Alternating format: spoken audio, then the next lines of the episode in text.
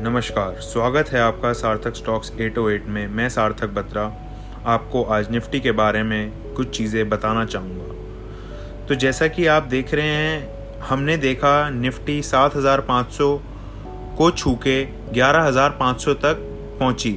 लेकिन उसके बीच में इतनी सारी चीज़ें हुई हमारी कंट्री में कोविड अनएम्प्लॉयमेंट लेकिन आप देख रहे हैं जो पैसा बना के दिया है वो स्टॉक मार्केट ने बना के दिया है। हम जब 7,500 का भाव था तब से बोल रहे हैं कि 11,500 आएगा।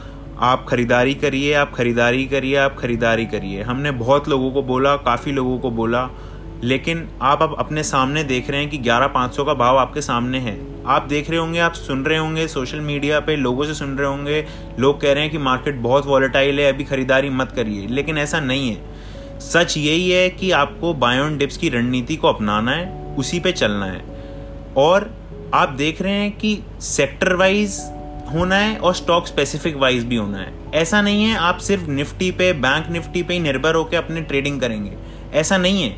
आप छोटा इन्वेस्ट करिए और उसे अलग अलग भाव में इन्वेस्ट करिए। ऐसा नहीं है कि आप, अगर कोई चीज़ आपको मिल गई है तो आप उसे बहुत क्वांटिटी में खरीद लेंगे। तो शेयर बाज़ार आपको ये नहीं सिखाता कि हर चीज़ आप क्वांटिटी में खरीदिए। आप फंडामेंटल पढ़िए और फिर आप खरीदिए।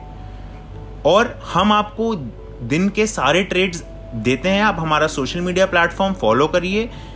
इंस्टाग्राम फेसबुक सार्थक स्टॉक्स 808 पे हमारे साथ बने रहिए। और धन्यवाद हमारे साथ जुड़ने के लिए। आज इतना ही। सार्थक स्टॉक्स 808 में धन्यवाद। नमस्कार।